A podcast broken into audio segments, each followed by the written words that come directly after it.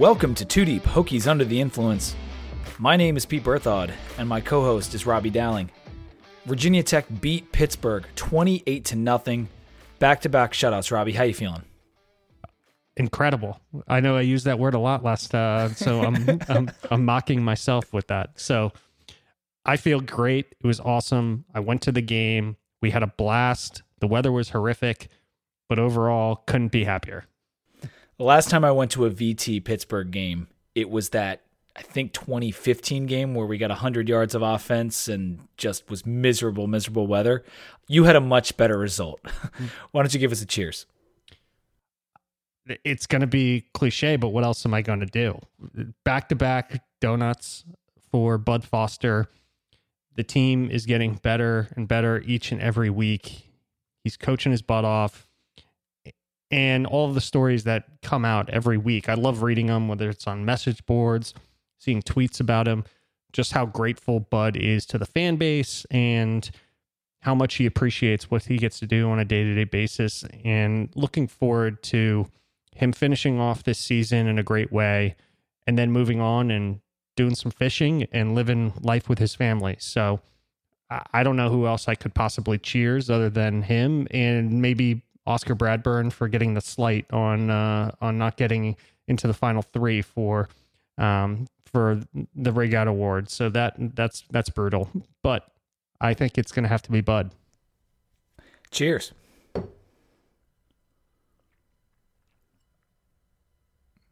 The season's not even over. How do they have the finalists for this award already picked out? It's so annoying.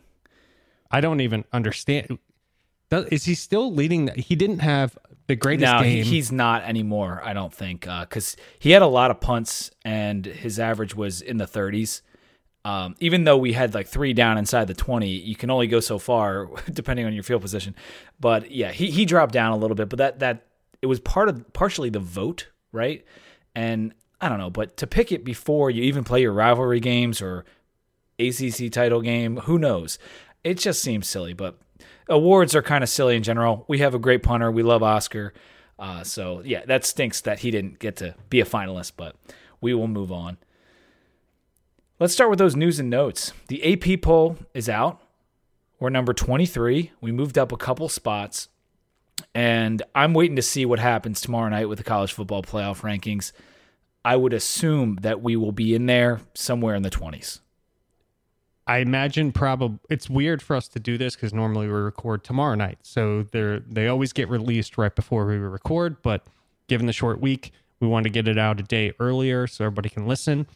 And with the holiday coming up, I think that will probably be. We were out. We were in the AP a week ago, and then we just missed, or probably just missed. So I would think if we're at 23 in the AP, we'll probably come in at 25 maybe in the college football, something like that. Yeah, a couple spots because back. our Pitt's probably our best win now. I mean, Pitt and Wake. Wake's the best win, I suppose, on paper. It depends on how the committee views this stuff. We don't have any idea, but Wake and Pitt are two good wins. But I don't. I don't think the playoff committee cares that much once they get past fifteen or whatever it is.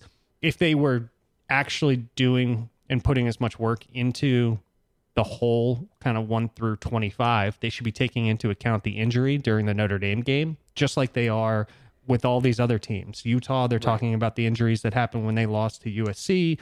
You know, Tua taking that into account. They should be taking into account that we lost by one point without our starting quarterback what we'd have going for us is unlike some other teams because you can't just look at every one loss, uh, one point loss across the country because that would get out- outrageous. But you look at Virginia Tech and the winning streak, if we were able to finish it off. And I think then you're like, oh, and the only game they lost was a one pointer when they didn't have their starting quarterback. Like that's when it would actually play into their mind frame. So, yeah, we might get some favorable consideration. The only reason that this is kind of a topic is when you get into this selection for bowl games, where you're slotted in the CFP rankings can matter. If we win the Coastal, I would think as long as Wake didn't show up ahead of us in the CFP rankings, we would get the Orange Bowl bid. And it's highly unlikely since we beat Wake head to head that they would be ahead of us. So we know what's on the line here. it, it's a game against UVA coming up. It's a spot in the Orange Bowl coming up, regardless of what would happen against Clemson potentially. So it, it's an exciting time. We're that's why we're talking about the rankings. Uh, but again, we have more work to do, and we're going to get into that UVA matchup a little bit later. We had some great news on the hardwood tonight, Robbie. It was an early happy hour matchup at 5 p.m. out in Maui. We played Michigan State, the number three team in the country, and Mike Young and the Hokies pulled off the victory. Were you able to watch the game? I only got to watch probably the last eight minutes of the game, and that was on my phone. The TV was occupied uh, with uh, whatever my daughter was watching uh, prior to, to her going to bed. Yeah.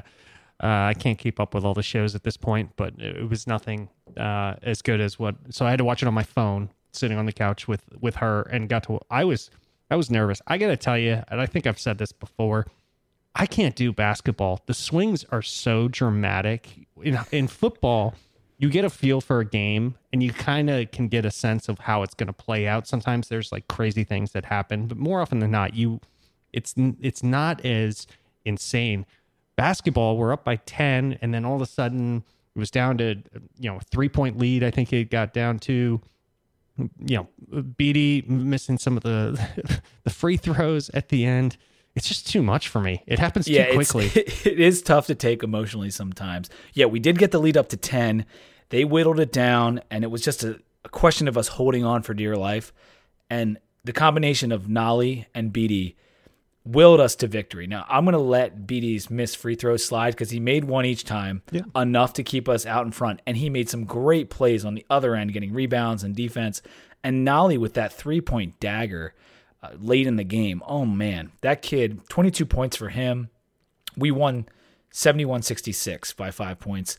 Uh, and now we get a chance to play Dayton, and we're going to keep going if we can win, you know. And at the end of this thing, it would be potentially Kansas on the table. Dayton is very good and they beat Georgia, who has what a lot of people consider the number one prospect in the NBA draft, and that kid did not play well. Um, so and Dayton's a good team, so we got it. But we're playing with house money at this point anyway. I mean, no one before the season when we hired Mike Young, whatever, no one expected us to beat Michigan State. I cannot believe that we're undefeated and we just beat the number three team in the country. It is awesome. Yeah, the I think Beatty at the end had three rebounds. He is not a big dude, and I think he had three rebounds right at the end because he got fouled on each of those three plays. Came out of nowhere to get those, and the three pointer. I you and I were talking about it. The three pointer or the field goal where uh, Landers now drives and slips yeah. through everybody. I don't know which of those was more difficult, but obviously the three pointer was ice in the veins. Just he he said it and he said he wanted to be the most impactful freshman in the nation. I think he probably is. I, I haven't watched the college basketball landscape as well as maybe you have or others have, but I doubt there's anybody out there doing what he's doing. He's he's going to make a case to be you know freshman of the year for sure, and four of six from three in this game for Nolley.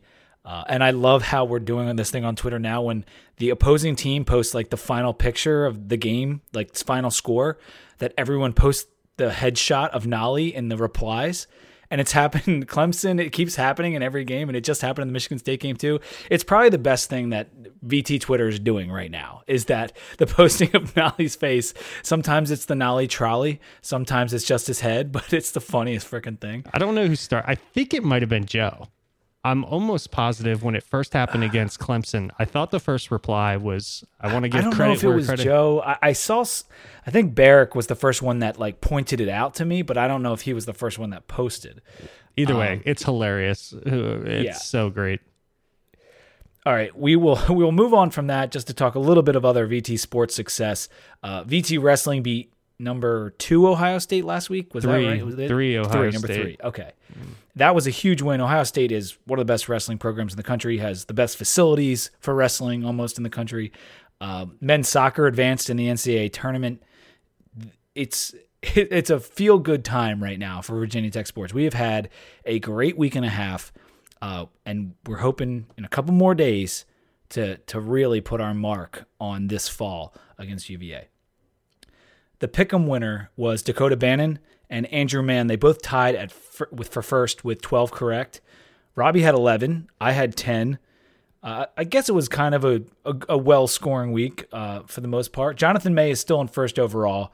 Jason Maliski and Michael Dalmobil are tied for second. There's only one week left. I'm pretty sure this is the last week coming up. I'm so mad. I'm in seventh place. I, I, can't believe it. You could use another six points right now, couldn't you? I'm six points behind, and I, I missed week two. It's uh, it's gone well. It's gone it's gone a lot better than our picks on the podcast lately because I am a dumpster fire at this point. Uh, I started so well and it's just fallen off from sixty yeah, percent all the way down to like forty six percent somehow. I was all proud of myself for the ten and of course you got 11 to one up me. So it's uh I, I i can't that the pick'em is just it's not my year. I still have 90 picks correct which you know i'm i'm like in 20th place or something like that. But there's just there's so many people below me that have like a zero week. And and that's the thing. If you want to do the pick'em next year let's let's try to commit here people. Let, let's play every week. Maybe we need to give some kind of incentive. I mean i guess getting your name announced isn't enough incentive to play every week uh, if you get first place but maybe we need to come up with a new incentive. But yeah next year make sure if you do the pick them let's get those picks in people every single week get those picks in. All right last news and note i had was uh, listener sean mccalla sent us a version of tech triumph that his old band recorded and actually, I don't know if they're still, I call it old band, but uh, he made it sound like they're not really playing together anymore. But he sent us this version of Tech Triumph, and it is awesome. It's like a rock version of the song. We're going to play it at the end of the podcast, and we may end up using it as our future intro or outro song or both. Uh, so I hope you enjoy that. Make sure you stick around for the end. Robbie heard it. I thought it was great. Yeah, when those kind of nice things happen and people are kind enough to try and be part of the podcast, you always go in a little bit suspect because you're like, wow, maybe I, what if we don't like this and we just have to give the the thanks? That's that's awesome. and then I played it and it was it was great. I texted you right away. I was like, this this is like a perfect outro song for the podcast. So it was very much appreciated, and I love when people get to contribute and be part of the part of the podcast and the program. Yeah, I sent it to a few of my buddies, and they all agreed like that is that is pretty sick. So love the song. Thanks, Sean let's hop into the game recap. Both defenses were playing well early. We held Pitt to three straight three and outs, and we punted twice before we fumbled to turn it over. On our fourth drive, we finally broke through with the 71 yard play to Tayvion. That was such a cool play. And we scored one play later on the run with Mitchell.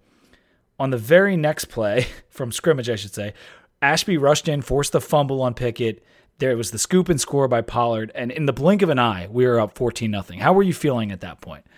I went crazy, but the, I can remain relatively tame in the stands, mostly because when I'm at home in the basement, nobody's looking at me. But I always feel like an idiot when I just go ape shit, for lack of a better phrase, and wondering like what people are looking at. Nah, I just let it all hang out on that one. I just went crazy in the in the stands. It was amazing. It was it was so well played. We had four defensemen, I think, in the backfield there. Yeah, someone just, if it wasn't Pollard, someone else was going to pick it up. yeah, and that that gets to a broader theme I have for the for the game in general is just everybody is committing. Nobody's relying on somebody else to get to the ball. It was a thing of beauty.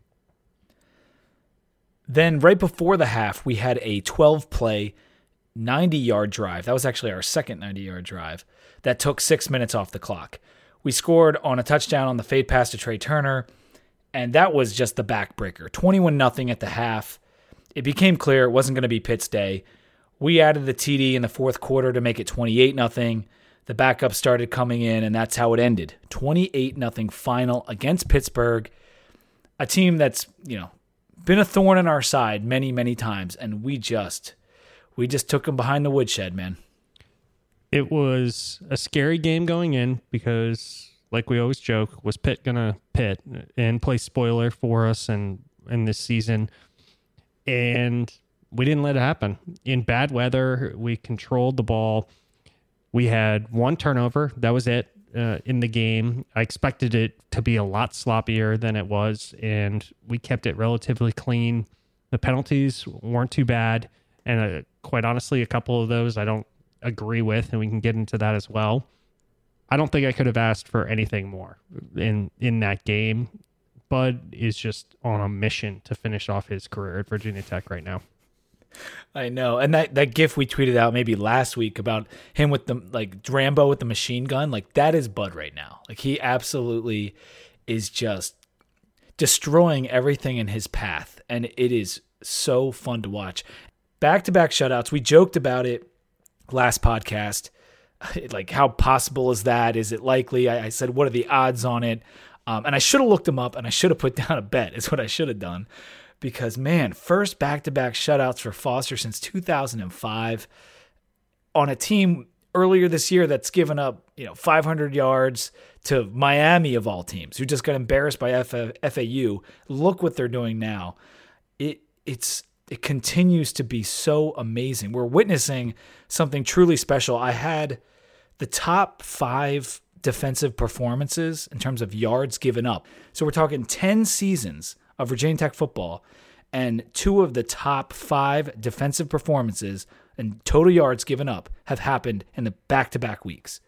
For a team that had so many questions uh, starting off the season, the players, Bud is doing a phenomenal job, but even more so than that, and we'll talk about some of the individual efforts, these guys are just bought in at this point. You can see it. They're pumped. They're juicing up the fans. They tr- early in the season, I will give credit to the players. They were trying to do the same thing and trying to get people up and trying to get them excited when a good play would happen. Um, but it's even more so now. They are they're just playing at such a high level, and you can see, especially for the defense, they are just fully bought in for Bud's final season. And I hope that continues moving forward. And that'll be the the question for next year that we'll you know handle in the off season. But right now, they're fully committed it's it's it's awesome to watch. 177 yards was that yardage total. Only 60 yards rushing. remember how we talked about how the last year was the worst yards per play performance maybe in NCAA history versus an FBS team? We gave up 10 yards per play less this year. so last year it was 13 something. This year it was 3 something. An incredible turnaround within a year. We made Kenny Pickett look like garbage. He did like as well as he could, I guess. He made a couple of plays, but his QBR was 4.8. I you so rarely see a single digit QBR, let alone one under 5. I I know passer rating can go negative. I don't think QBR can go negative. But man, he had a bad day. 10 for 26, 103 yards passing, no touchdowns, and an interception that got taken away by a penalty it's amazing how well we were able to do with only four tackles for loss and two sacks.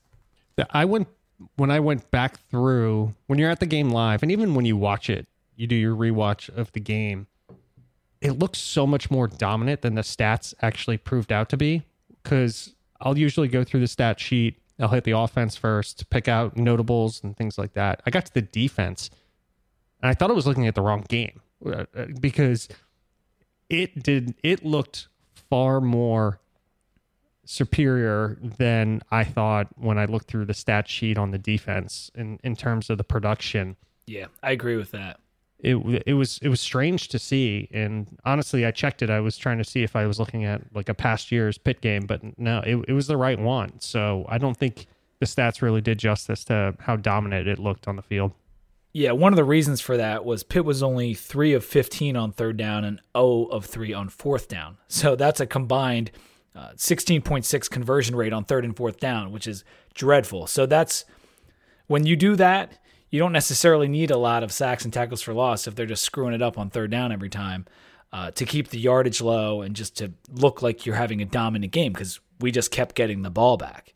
And I think the other thing and there's always been a lot of criticism around this stat is the passes defended is a ter- it is a it's one of the worst stats tracked by in college football Be- because of the difficulty to be accurate. Yeah, to get the number right on what uh, passes are actually defended or contested passes, and I don't know what they had the number at, But if you remember in this game, the the defensive backs were everywhere. Every pass, Pickett actually threw a lot of really accurate, given the weather, passes that were hit guys in the hands.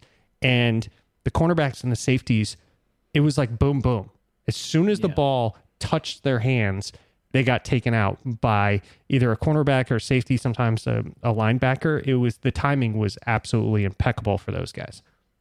Yeah, and, and that's one of the reasons why Pickett's QBR was so bad that when I watched the game, I was like, he's not really doing that bad. Some receivers drop passes. Our defensive backs were good. I don't know how that factors in to those ratings, but uh, we still, um, obviously, he still didn't play great. I, I just thought he did the best what he could going into the Lions' mouth in Lane Stadium in Bud's last game. Like that's, it just wasn't going to go well for him, and I loved every minute of it certain players I wanted to point out. Ashby, uh, that forced fumble was so sweet, and he's ACC linebacker of the week again. That's the fifth time you texted me about that, saying no other player for Tech has ever done that, or I don't think that linebacker or any player. I think it was any player. I don't think anybody's ever done because as soon as that got announced, I texted you within 10 seconds and I said, fifth time, I don't think anybody's done it. In the press release from Virginia Tech, I'm pretty sure, and you know, the readers can go or listeners can go check it out and look for themselves. I'm pretty sure it was any time that that, anybody's ever done it for uh, five weeks uh, out of the season, but maybe it was just for a linebacker. In either case, it's incredible. He is playing he's- he's his, playing his well. yeah. And you know who else is playing at a ridiculous level is Chamari Connor. that dude is everywhere, and that penalty that he got for the 15 yarder, that was BS. The guy was not out of bounds. And if you want to call unnecessary roughness, that's one thing, but you can't really do that on a hit. Like it was just a, it was a bad call. Yep. Um, Yeah, the linebackers are just they're kicking so much butt. And I got this from Andy Bitter just about the defense on the whole. Since the third quarter of the Wake Forest game, the Hokies have scored 96 unanswered points, holding opponents scoreless on 32 straight possessions. That's incredible. I'm going to let that sink in for the listeners just a little bit there. But that, I mean, wow. 96 unanswered points. We're, we're going on nine quarters scoreless. And UVA poses a threat, no doubt. Better than Pitt. A lot, a lot better than Pitt. A lot better than Georgia Tech. So I, I don't know how long this scoreless quarter streak or possession streak is going to go. But I have a feeling this defense is going to make it difficult on UVA, and uh, we will see what happens in that one too. Let's talk about the offense a little before we move on.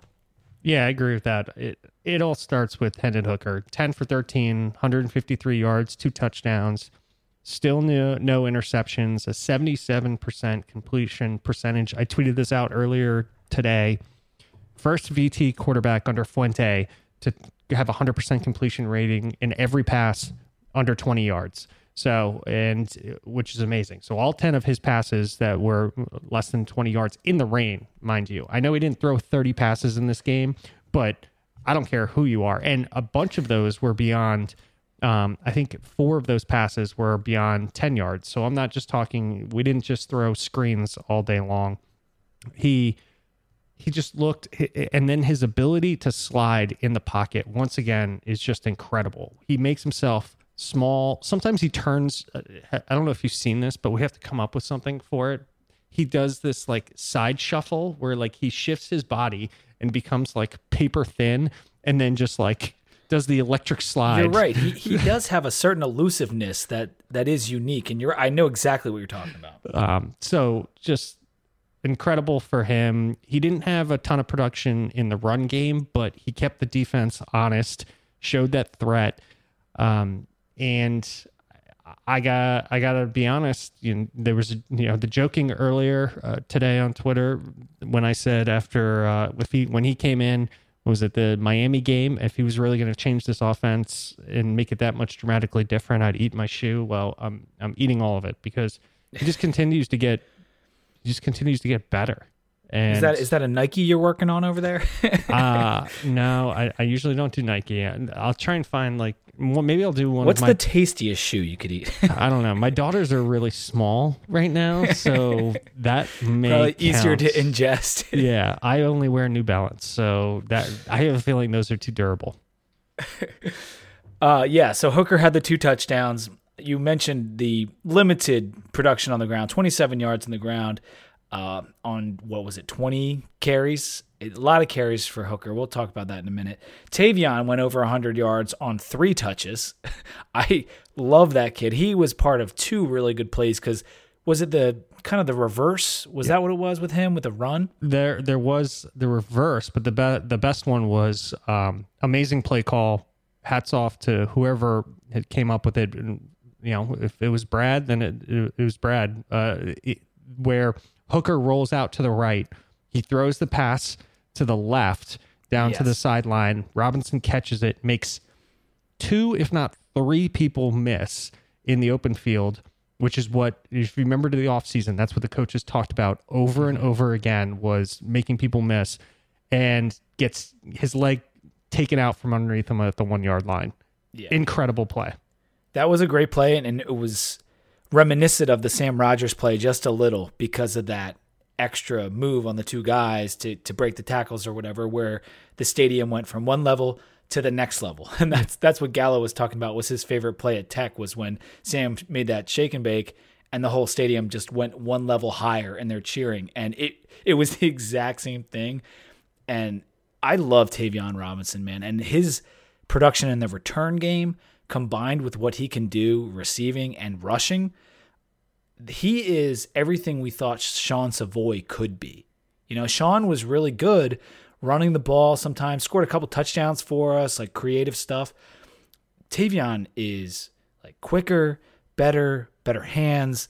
I just love everything about that kid, and he he's going to be a stud for Virginia Tech, man. I I love Tayvion Robinson. He had Keene, he had uh, two two plays where he went 30 yards yards after catch, which if it's he and a couple other players, Mitchell being one of them, Keene had two where he had 14 yards after catch. It, that is that is the difference in this offense in a lot of ways. It's pretty amazing. Yeah, Keene is such a weapon, both blocking and catching. He is he is a beast. He makes on all the people always highlight this on Twitter. They they cut out the video and they're like, "Look what Keene does here," and it's so true. He's like always doing the dirty work, and so even if his production isn't good for a game, he's making an impact almost every game. Turner had seven touches and a TD. I'm hoping he's okay after the uh, headshot that he took, and this is just a, a brief segue to talk about Narduzzi because they asked Narduzzi about the hit after the game, and he was like, "I thought it was a good tackle" or something like that. And whatever, even if you think that's a good tackle, that is not what you say. The, the other kid on the other team is dealing with what probably is a concussion on a helmet to helmet hit by your guy who had a couple helmet to helmet hits in the game, and you say it's a good tackle. Narduzzi is just such a douche. He has no tact and very little class, and that commentary on that hit is an example. I understand if you like the hit, that's fine, but there's a way to say it that doesn't come across like you're a douchebag. he is I I hate when these things kind of jump the shark and then everybody just gets on the bandwagon, but every year he just gets worse and worse. Between all of that, the scrubbing the feet on the on the the Hokies field paint over on the Hokie Oh, side, gosh, yeah. The kid, the kid before the game rubbing his feet on the turf of the end zone. Yeah. the almost fight in the end zone, and then the locker room picture where they left the locker room just an absolute mess and a chair snapped in half.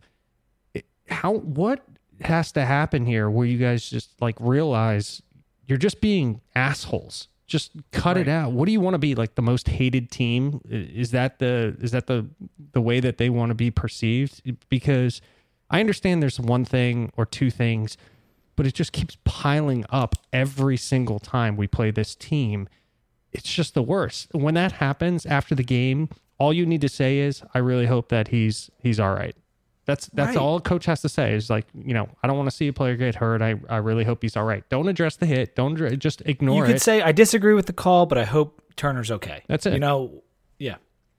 And the call, I think it could have gone either way. Honestly, I know it was a rough hit, but it was kind of the side of his helmet, and and but and that's fine. He could have talked about that a little bit too, but he didn't because he's a, a classless coach at a classless program because you're right. The locker room, the before that's the kid scraping his feet across the end zone. Like, what are you even doing? And some of the tweets afterwards were funny because like he's just outlining the number of points that they scored because he went around the O. Like that was pretty funny. Uh, let's just do a couple negatives uh, before we get into the beer break and the next team because we got to move on to UVA. We're we're running out of time here. Um, I thought that the third down thing continues to be a problem. We're still only at 25% over the last four games now on third down. Yep. Grimsley on punt return. I, I know some of that was because the game was in hand, but yikes. Yikes, man. You cannot put him back there anytime that there's something important happening in a game. Like he is in his head. Grimsley cannot return a punt. It's Robinson's show. Just let him do it. I thought ball security, too many runs for Hooker, and the refs. Those were my negatives. I, I, I just you can comment on any ones you want there. No, I agree. It, it, listen, Grimsley started off the season playing pretty well, and that I I find it hard to judge people in that position because I can't think of another position that I would want to play less eh, than than trying to return punts. That has to just be the scariest thing in the entire world with especially the size and the speed of people these days. And you know, once you get into your head, it just gets it just gets worse. Uh, I can't imagine having to sit back there if you're not feeling confident. Uh, the third downs, we gotta figure out something there. I feel like it's gonna turn around at some point. It hasn't yet, so uh, I agree that with that.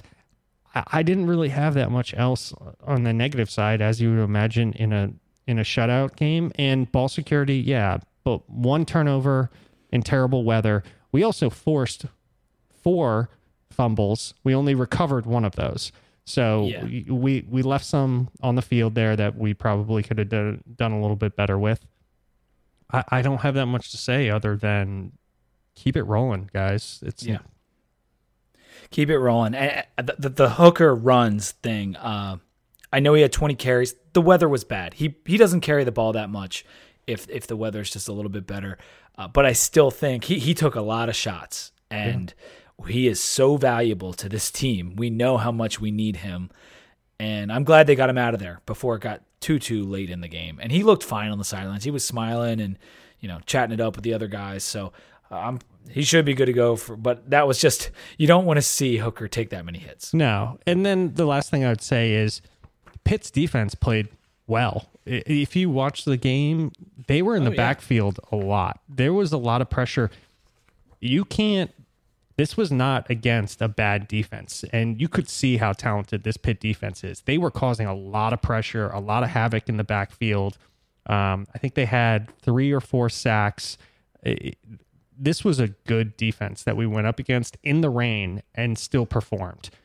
That speaks volumes to to the production that they could have had if this was a good weather and a bad defense.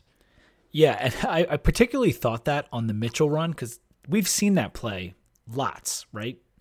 And I mean, the execution was so perfect, and even a great defense like Pitt wasn't even close to stopping that play. No. And so that that talk about speaking volumes. That spoke volumes to me. Was like, damn, we just owned them. A great defensive team with the play we run all the time. I don't know what look we gave from the snap that was different than what they would should have expected, but man, it worked to perfection again.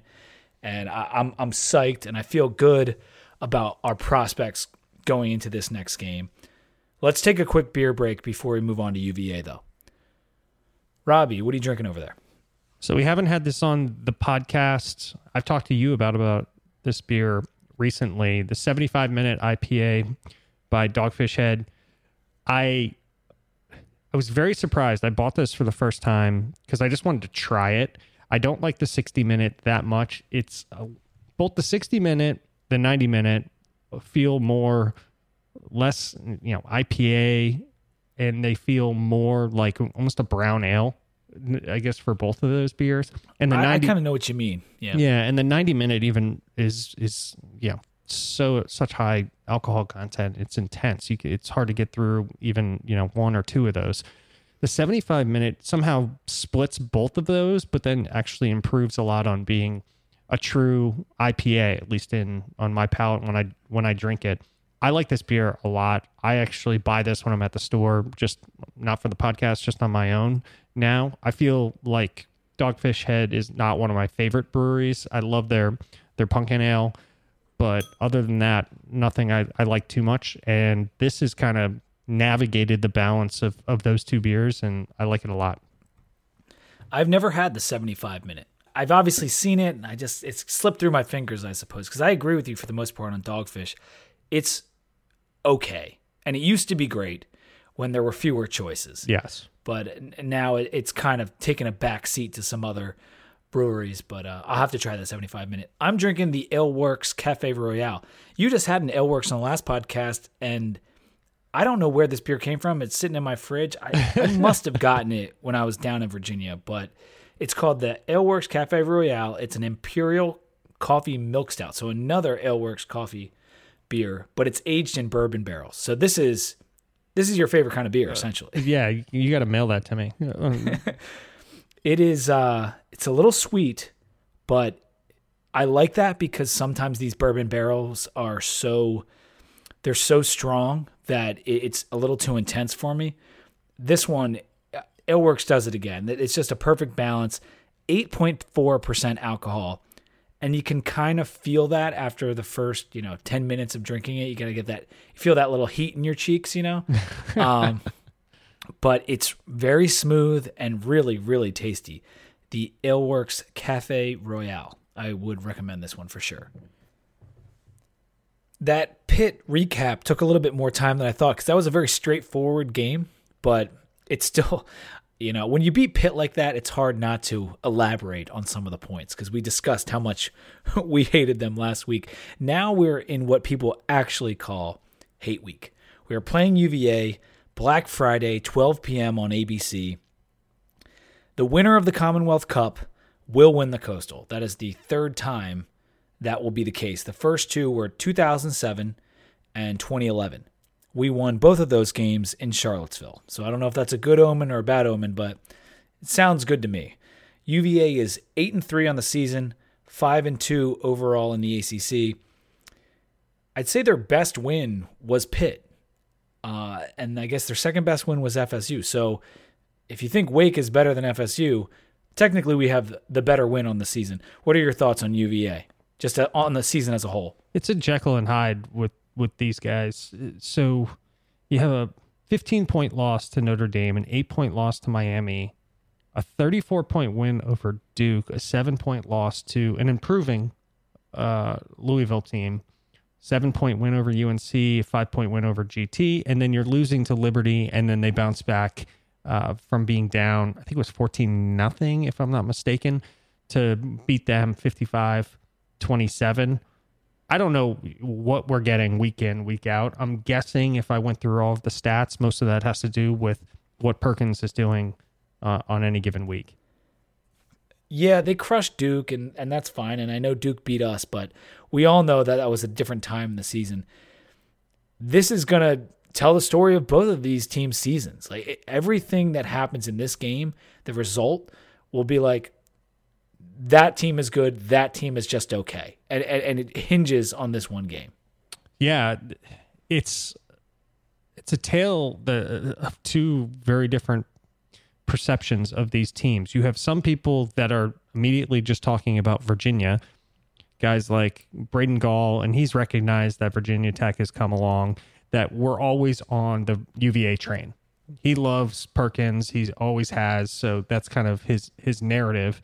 And then you have a lot of the poll picks that have us going to the Orange Bowl. It, it, it just depends on on how you're looking at it, and the the injuries for them on the defensive side. I think in the secondary, losing Bryce Hall, they lost Brenton Nelson for the season as well. Chris Moore went out, their safety against Georgia Tech, but he's back now. I think he actually either played or in the last game. I'm pretty sure uh, against Liberty.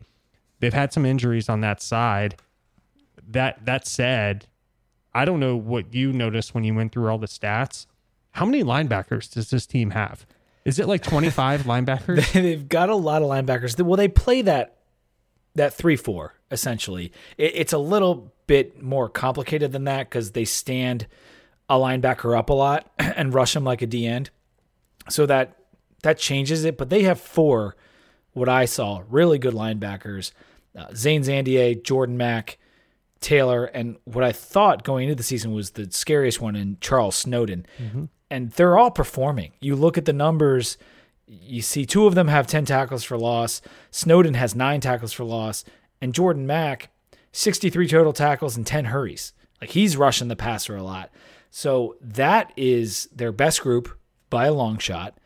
And it poses a problem for how we like to run our offense because a 3 4 defense against a team that has a running quarterback and tries to do some sweeps and stuff, that can limit that quite a bit. Yeah, so the people you just went through, Snowden's been pretty productive, but Mack's got seven and a half sacks. Taylor's got five and a half sacks. Um, you probably pronounced it right. Zane uh, Zandier has four and a half sacks. I think they I think I think it's Zandier, Zandier but I don't know. In any case, uh, but I think they they're up there. If they're not leading, they're close to the ACC in in sack count. It's been they've gotten into the backfield. They're eighth nationally in sacks per game. Yeah, they they are they are more than up there. They're they're all the way up there. A little lower in tackles for loss per game, twenty first in the country, but thirty second in the S and P. They're a very good defense, and in an opponent adjusted stat that comes in pretty well. In a non opponent adjusted stat, yards per play, they're also thirty second. So we we know what we're getting. We're getting a top forty defense, and they're better against the run than the pass because of the injuries they've had in the secondary. Their three man D line, it's an okay group.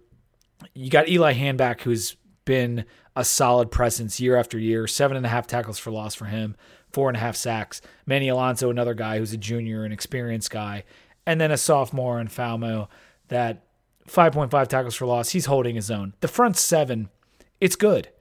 Where we can expose them is in the pass game because Hall, Nelson, Bratton, they're they're gone. They're done for the year. Uh, and Joey Blount is he's stepping up. He's second on the team in tackles at free safety. Three interceptions for him. But we can expose them. That's what the teams outside of Liberty were able to do the last few weeks. Yeah, it, Hooker's going to have to flip the script on what we just did against this Pitt team, and we're going to have to pass the ball well. And I think we have the the threats.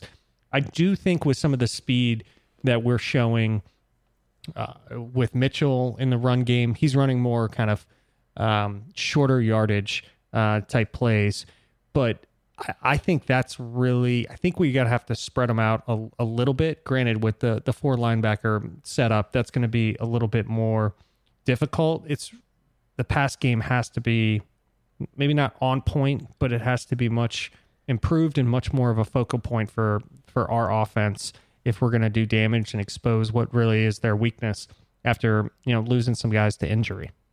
You know how many short passes we've seen the last few weeks with Hooker at the helm. Is this a game where you think they take a few more deep shots? I feel like they almost have to. And I, I agree with you that we're going to have to use the speed if Tre's healthy and Tayvion going side to side a little bit with those guys, and then maybe trying to hit Hazelton deep or hit Tre deep. Like you, this is a team that that strategy, changing up the game plan a little bit, will be effective. And and to the uh, to the coordinator and the head coach's credit, they've come up with some good game plans the last two weeks. Yeah, I, I don't know that we're going to air it out a ton more statistically than you've seen the the Pitt game you kind of have to wash that out. The weather was not conducive to what anything that y- you would see in a normal pass offense.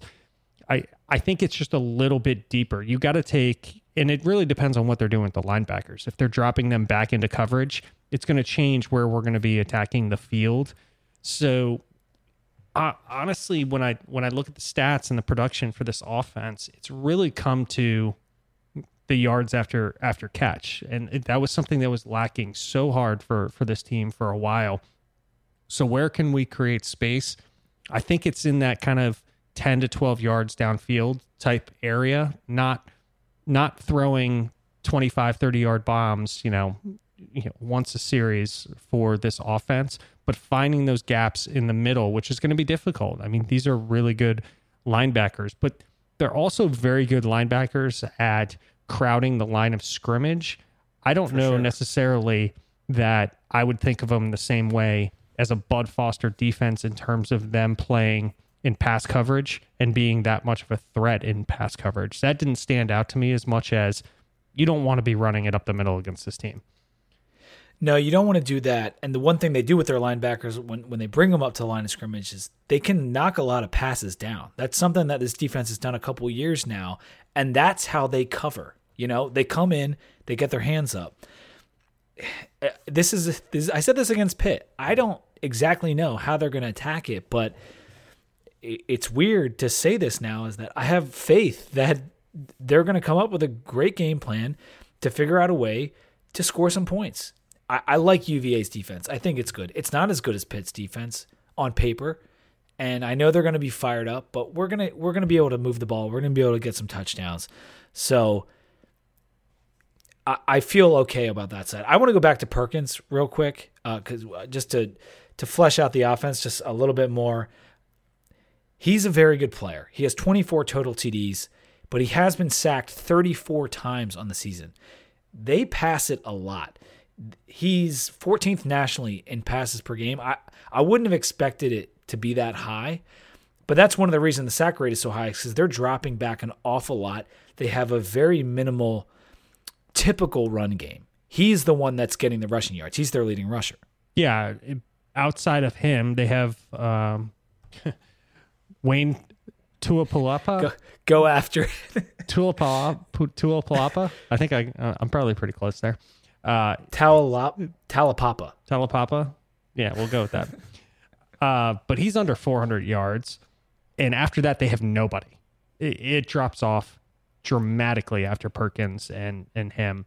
So I totally agree. They have been relying on the pass, and and relatively successfully, but it's really those two. And if you can shut that down, which if Bud is continuing to to bring this much heat on the quarterback and in the run game, I think they should be able to. It's really just going to come down to the secondary for us, and they're playing very well right now. I they a ton of credit to the coverage, the schemes, the shifting, the passing off of players, the communication in the backfield.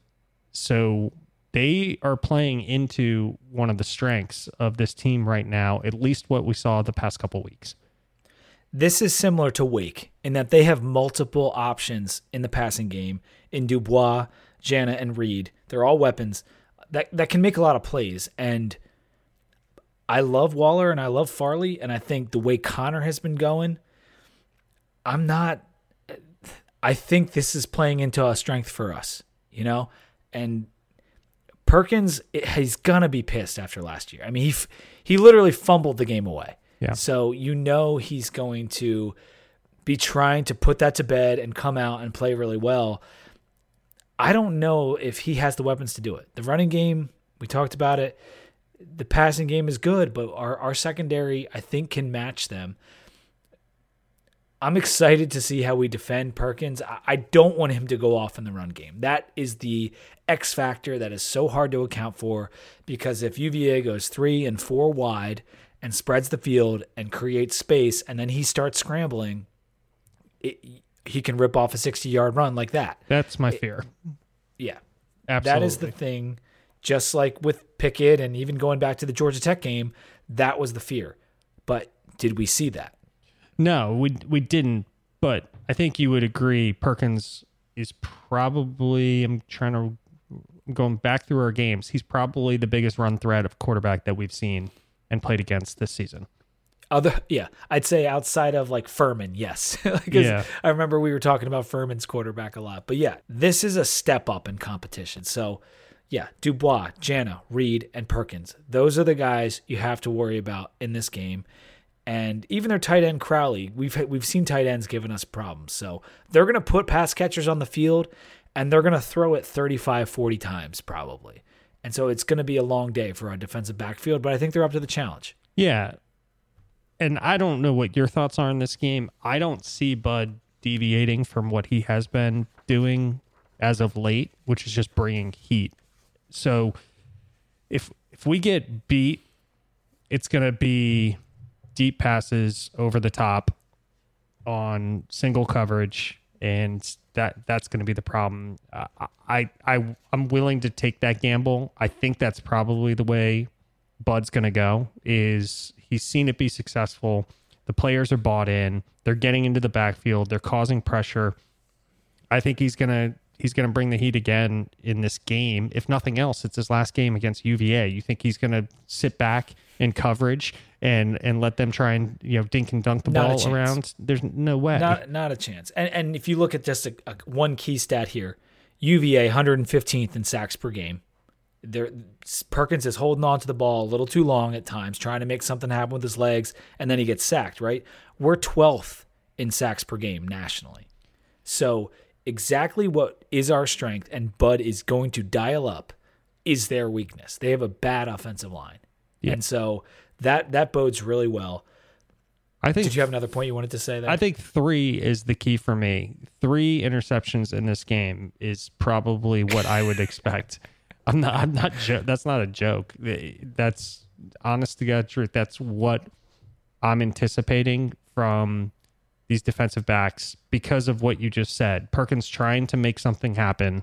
If we can get some pressure, if we can play contain where he's stuck in the middle and he's trying to do something with his arm and makes a bad decision, I think he's going to end up paying for it. So if we're less than that, this game's going to be tough. I think if we hit the three number, which I'm anticipating, then this is going to be golden. And I know that's a lot I, of I- interceptions. I think even if I think if we didn't even hit that number, uh, we could be golden. I, I, and hey, we've gotten a defensive touchdown in three out of the last four games. think about that. So they're going to be ball hawking. They're going to be trying to force fumbles, and we know he can do that, and we know he can throw the occasional interception too. So I love the confidence there. I don't expect them to score too much, period. And as long as we contain his legs, like you said, they'll have a few big plays. We can keep them to the 14, 13 point mark. I, I really, I really believe that. I'm worried about our run game in this one. Could be a lot of tough running. I mean, but we did a lot of tough running against Pitt. McClease was was tough up the middle, had a lot of bruising runs, and it, it was enough to get us first downs and you know keep the time of possession and the clock going. We need to break a couple, just like that Tayvion play. We got to break a couple big plays, and if Hooker stands in there, he could have a nice day passing against the secondary. He really could. I'm a little bit worried about the emotions going into this game with how much is on the line. We're still relatively young. I'm a little bit worried about that emotion playing into the hands of UVA, uh, and I don't want to see that happen. I I think of this as a this is a business trip, right? We're going to Charlottesville To do what we always playing- do. Yeah, to do what we always do. Don't get sucked into it. I if you I don't want to see the chirping at the 50 yard line, any of that. Just go up, handle your business, and get out. I I think it is worse for us if we let the emotions take over because we shouldn't have any emotion. We beat them 15 times in a row, right? This is just another trip to Charlottesville.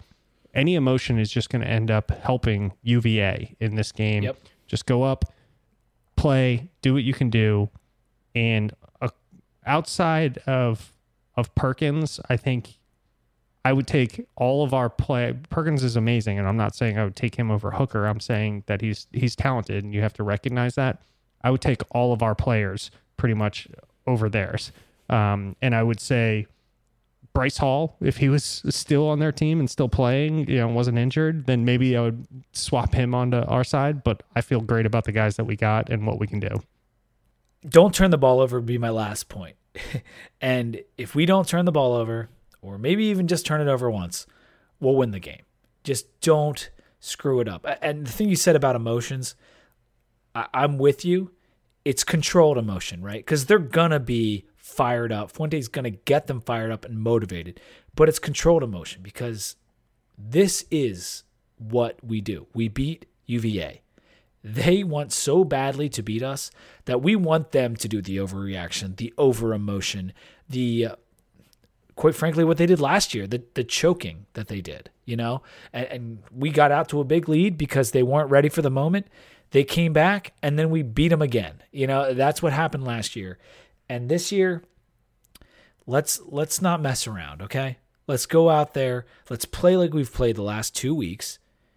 And this I know they're a better team than what we've seen against Pitt and, and GT and Wake, but not much better than the top end of those teams. And we've owned those teams. So just go out and do it again because I know that this team can. Couldn't agree more. And I do think Wake has a, a pretty good offense. I know where they haven't played so. We also broke them a little bit, so there's that. yeah, well, Sage Surratt got hurt. Like it, it, it screwed up their season a little bit. Yeah. Yeah, but we contained. I think Wake's offense is better than UVA's offense. And if I was gonna if I was gonna pick two teams and and go with the one side of the ball, I would pick Wake's offense, and we handled business Absolutely. against them. So Absolutely. we can do it.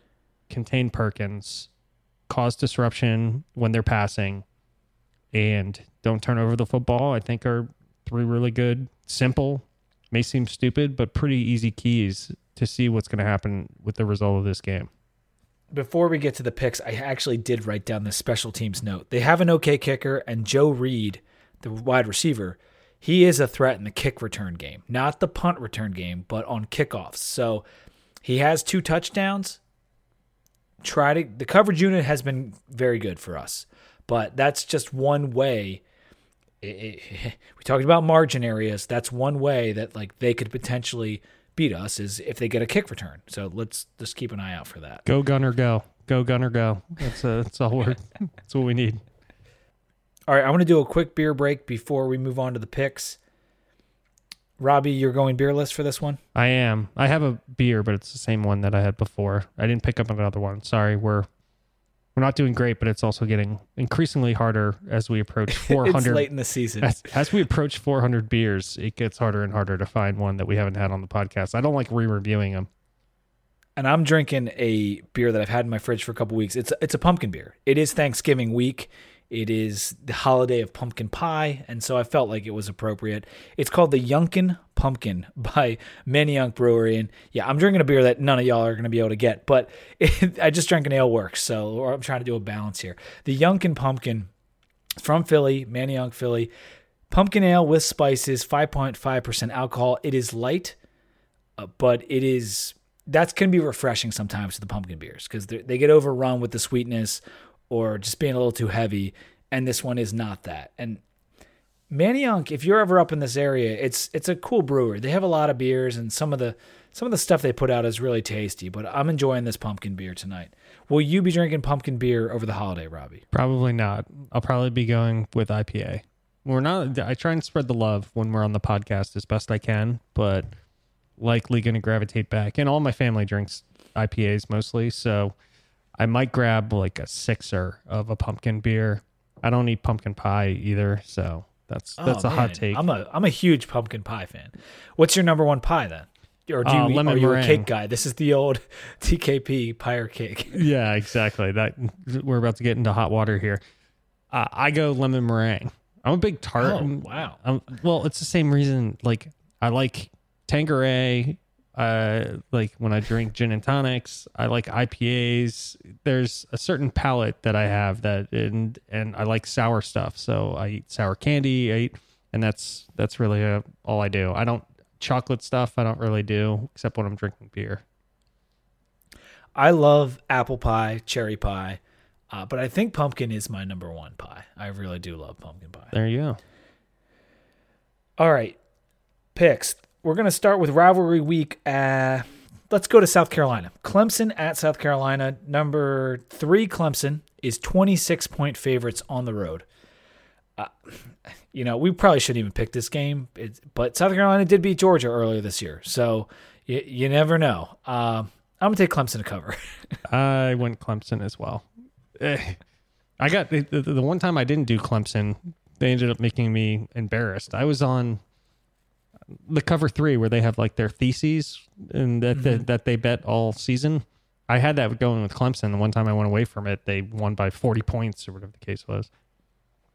Yeah, and SC they, they caught lightning in a bottle, but they're not a very good team. And we want if we if we do end up playing Clemson, obviously we want them to cover against SC. We don't want them to have any thoughts in their mind or extra chips on their shoulder that they, they need to play harder in the ACC title game. So I'm rooting for Clemson to cover on that one. FSU at Florida. Florida's number 11. I'm using the college football playoff rankings from last week, uh, so they're not up to date because we don't have them yet. Florida's number 11. They are 17 point favorites at home. I know it's a rivalry, but man, it's tough to pick FSU right now. Their interim coach is doing pretty good, though. I'm going FSU, but I totally agree with you. It it was it was very difficult to go that direction. Florida's a much better team. FSU is playing better though, so I'm solely relying on a 17 point spread in a rivalry game. Man. I'll take Florida. Don't feel great. Next game, Cincy at Memphis. These are two of these ranked teams I was talking about. Memphis is 11 point favorites, despite the fact they're only one spot apart from each other in the rankings. I, this is so frustrating that I would pick Memphis in almost every single way. I think Memphis is definitely going to win this game. I think Cincy is good, not as good as their ranking, not nearly as good as their ranking. Memphis is going to end up winning by 10 and I'm going to look like an idiot, but I'm totally on the Memphis train, so I'm sticking with it. And yeah, they'll probably win by 10 and I'll lose. Cincinnati has not been playing well the last few weeks. They they messed around with South Florida. They beat Temple by 2, which hey, anyone over Temple's a good win. That's a, that's a tough team, but they're not playing like a team that's 10 and 1. And so I'm just going to take Cincinnati because I think they're going to finally be fired up about a game because I feel like they've had all these games kind of waiting for the big game. I'll take Cincy just because of that 11 point margin, like you talked about. And the thing with that is they have to go back the next week and play each other oh again. Oh my god, so, so dumb. They're they have to play each other again, and whoever wins this game gets home field advantage. So uh, keep that and, in mind. And that's so weird too because you have to beat the team twice back to back weeks to win the conference title. Like, how dumb is that? Yeah. Um, it's just it's weird that they scheduled two teams from different divisions on the last week of the season. That that that was on the AAC. They probably shouldn't have good teams that they scheduled. Yeah. It's not like a cakewalk. So next game is the game, Ohio State at Michigan. Ohio State coming off the big win over Penn State nine point favorites in the big house. This one, I watched most of the Ohio State game with my wife in Blacksburg at Mellow Mushroom, and it, it was close there for a little bit. I know Ohio State pulled away. There was the fumbles and some things. Justin Fields couldn't hold on to the ball. Things this I feel like is going to be a push. I feel like nine is a perfect spread. Once again, Vegas does it. This is the lowest total I've seen for an Ohio State game all year, yeah. and that's a credit to Michigan. They have been playing really well. I'm going to go. I'm going to go Ohio State. Yeah, I'm going to go Michigan. Just, not only to go Oppo you, but I just feel like there's a reason that spread is under 10 because literally every Ohio State spread has been like two touchdowns or more. Um, and it's in the big house. And if Harbaugh can't cover after all these years, he's going to have a freaking problem on his hands. Yeah, so, it's going to uh, be in a bad way. He'll he'll be out within a year and a half, maybe not. Maybe not. It, I, I think I think Harbaugh can cover, even though I don't I don't love him. I think he can cover in this one. Next game, Wisconsin at Minnesota. I think this is for is this for the other title? The yes. uh yeah. So 12 Wisconsin going to number 10 Minnesota. Two and a half point favorites are the Badgers. I'm going to take, gosh, giving me points at home, I'll take Minnesota, but I, I don't know what's going to happen in this game. I don't know either. And Minnesota, people thought they were a fraud. They showed they weren't against Penn State. That Penn State just gave Ohio State at least a run for their money in the first half. That Wisconsin run game, I guess I'm just hoping for like bad weather. That's that's all I'm hoping for because if there is, that's going to lean very hard towards Wisconsin and their run game. And I'm pretty sure, if I'm not mistaken, the running back for Wisconsin didn't he just set like the like one like a rushing record? He has some un- absurd. Jonathan Taylor Jonathan has been shattering like every single record, I feel like. Yeah, uh, and I feel like it's a boring offense, not too dissimilar to some other teams like Georgia that have struggled with boring offenses. But I like that run game. I'm just going to hope for snow or anything that can happen, sleet, frogs, you know, anything that could come down from the sky. You know, Minnesota is only two wins away from being in the college football playoff. I know it's pretty incredible. like that, I'm being dead serious. I Like know. if they beat Wisconsin and then they were to beat Ohio State, like they'd be in the playoff, and that that's kind of insane. yeah, good for them. I love it.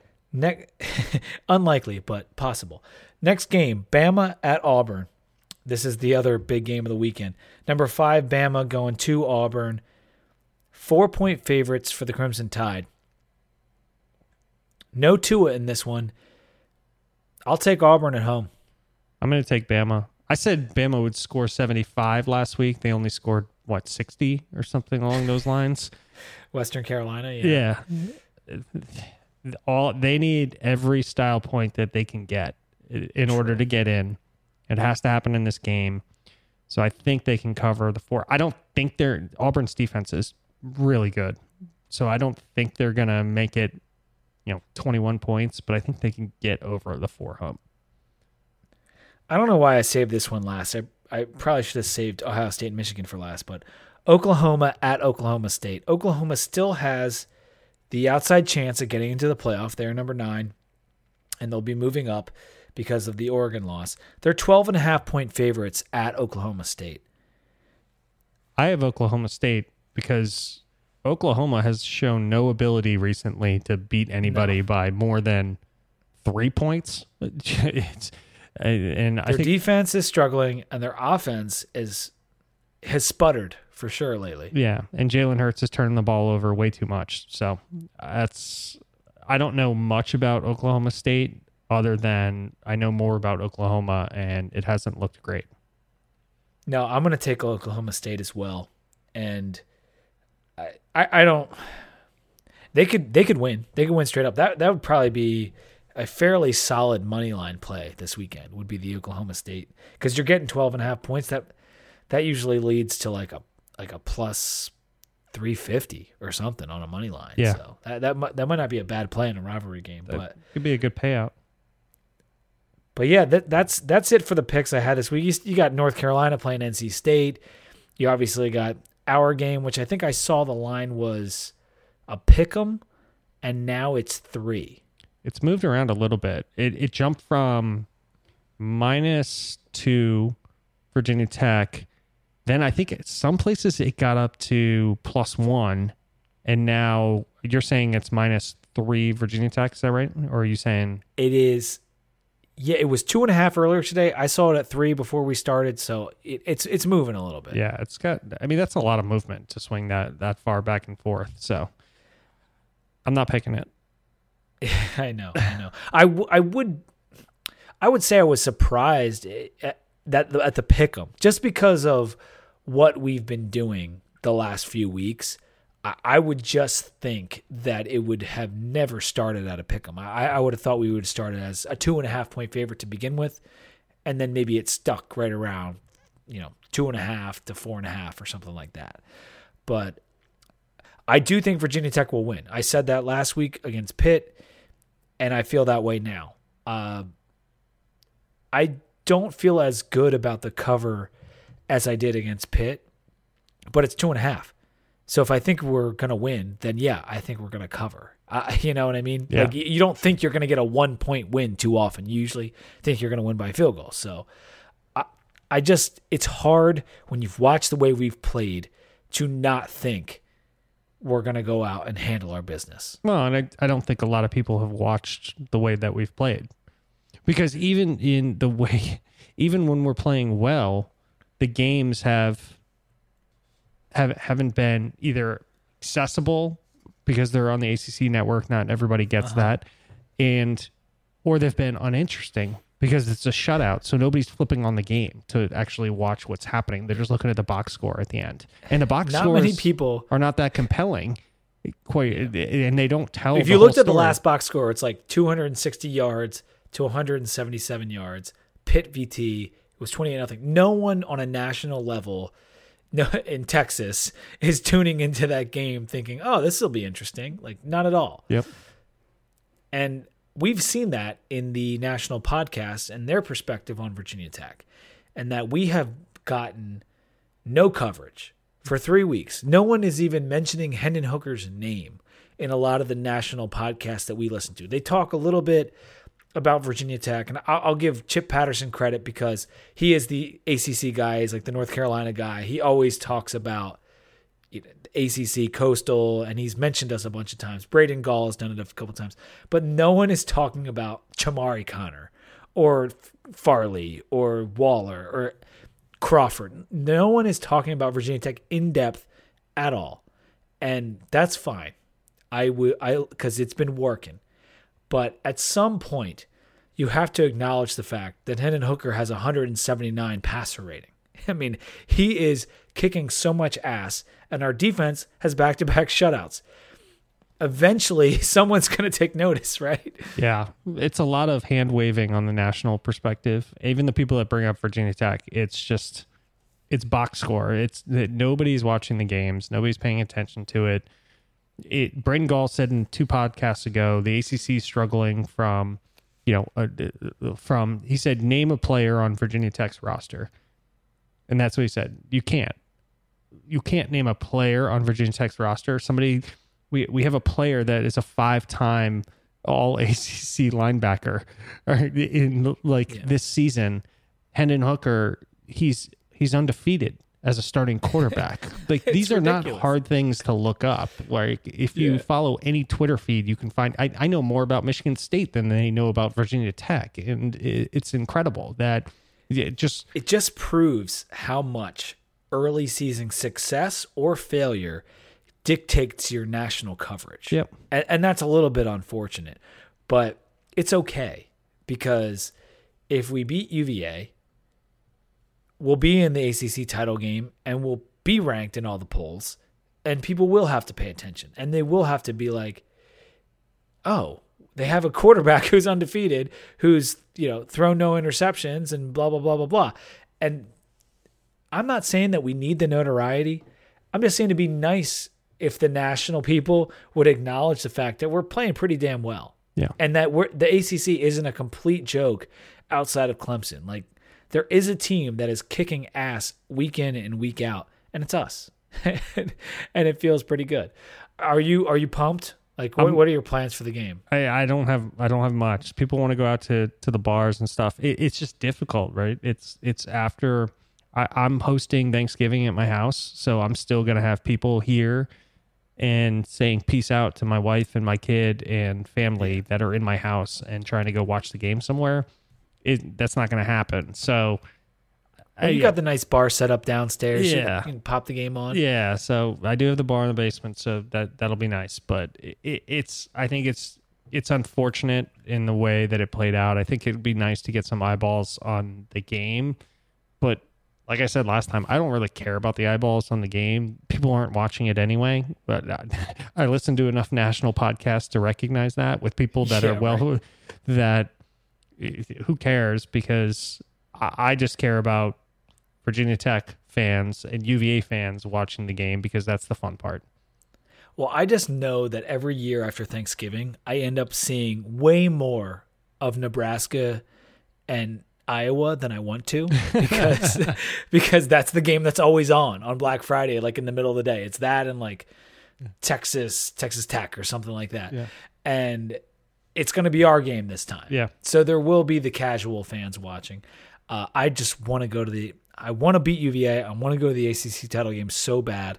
I want to go to the Orange Bowl so bad. Like what, what a finish that would be to the turnaround that we've seen. And and uh, I know we've had uh, a friend or two text text us about going to the Orange Bowl if we make it. Like people are excited. People are very excited about this turnaround, and Hokies travel well, and they want to travel to Yes. a nice bowl game. Yeah. we all want to.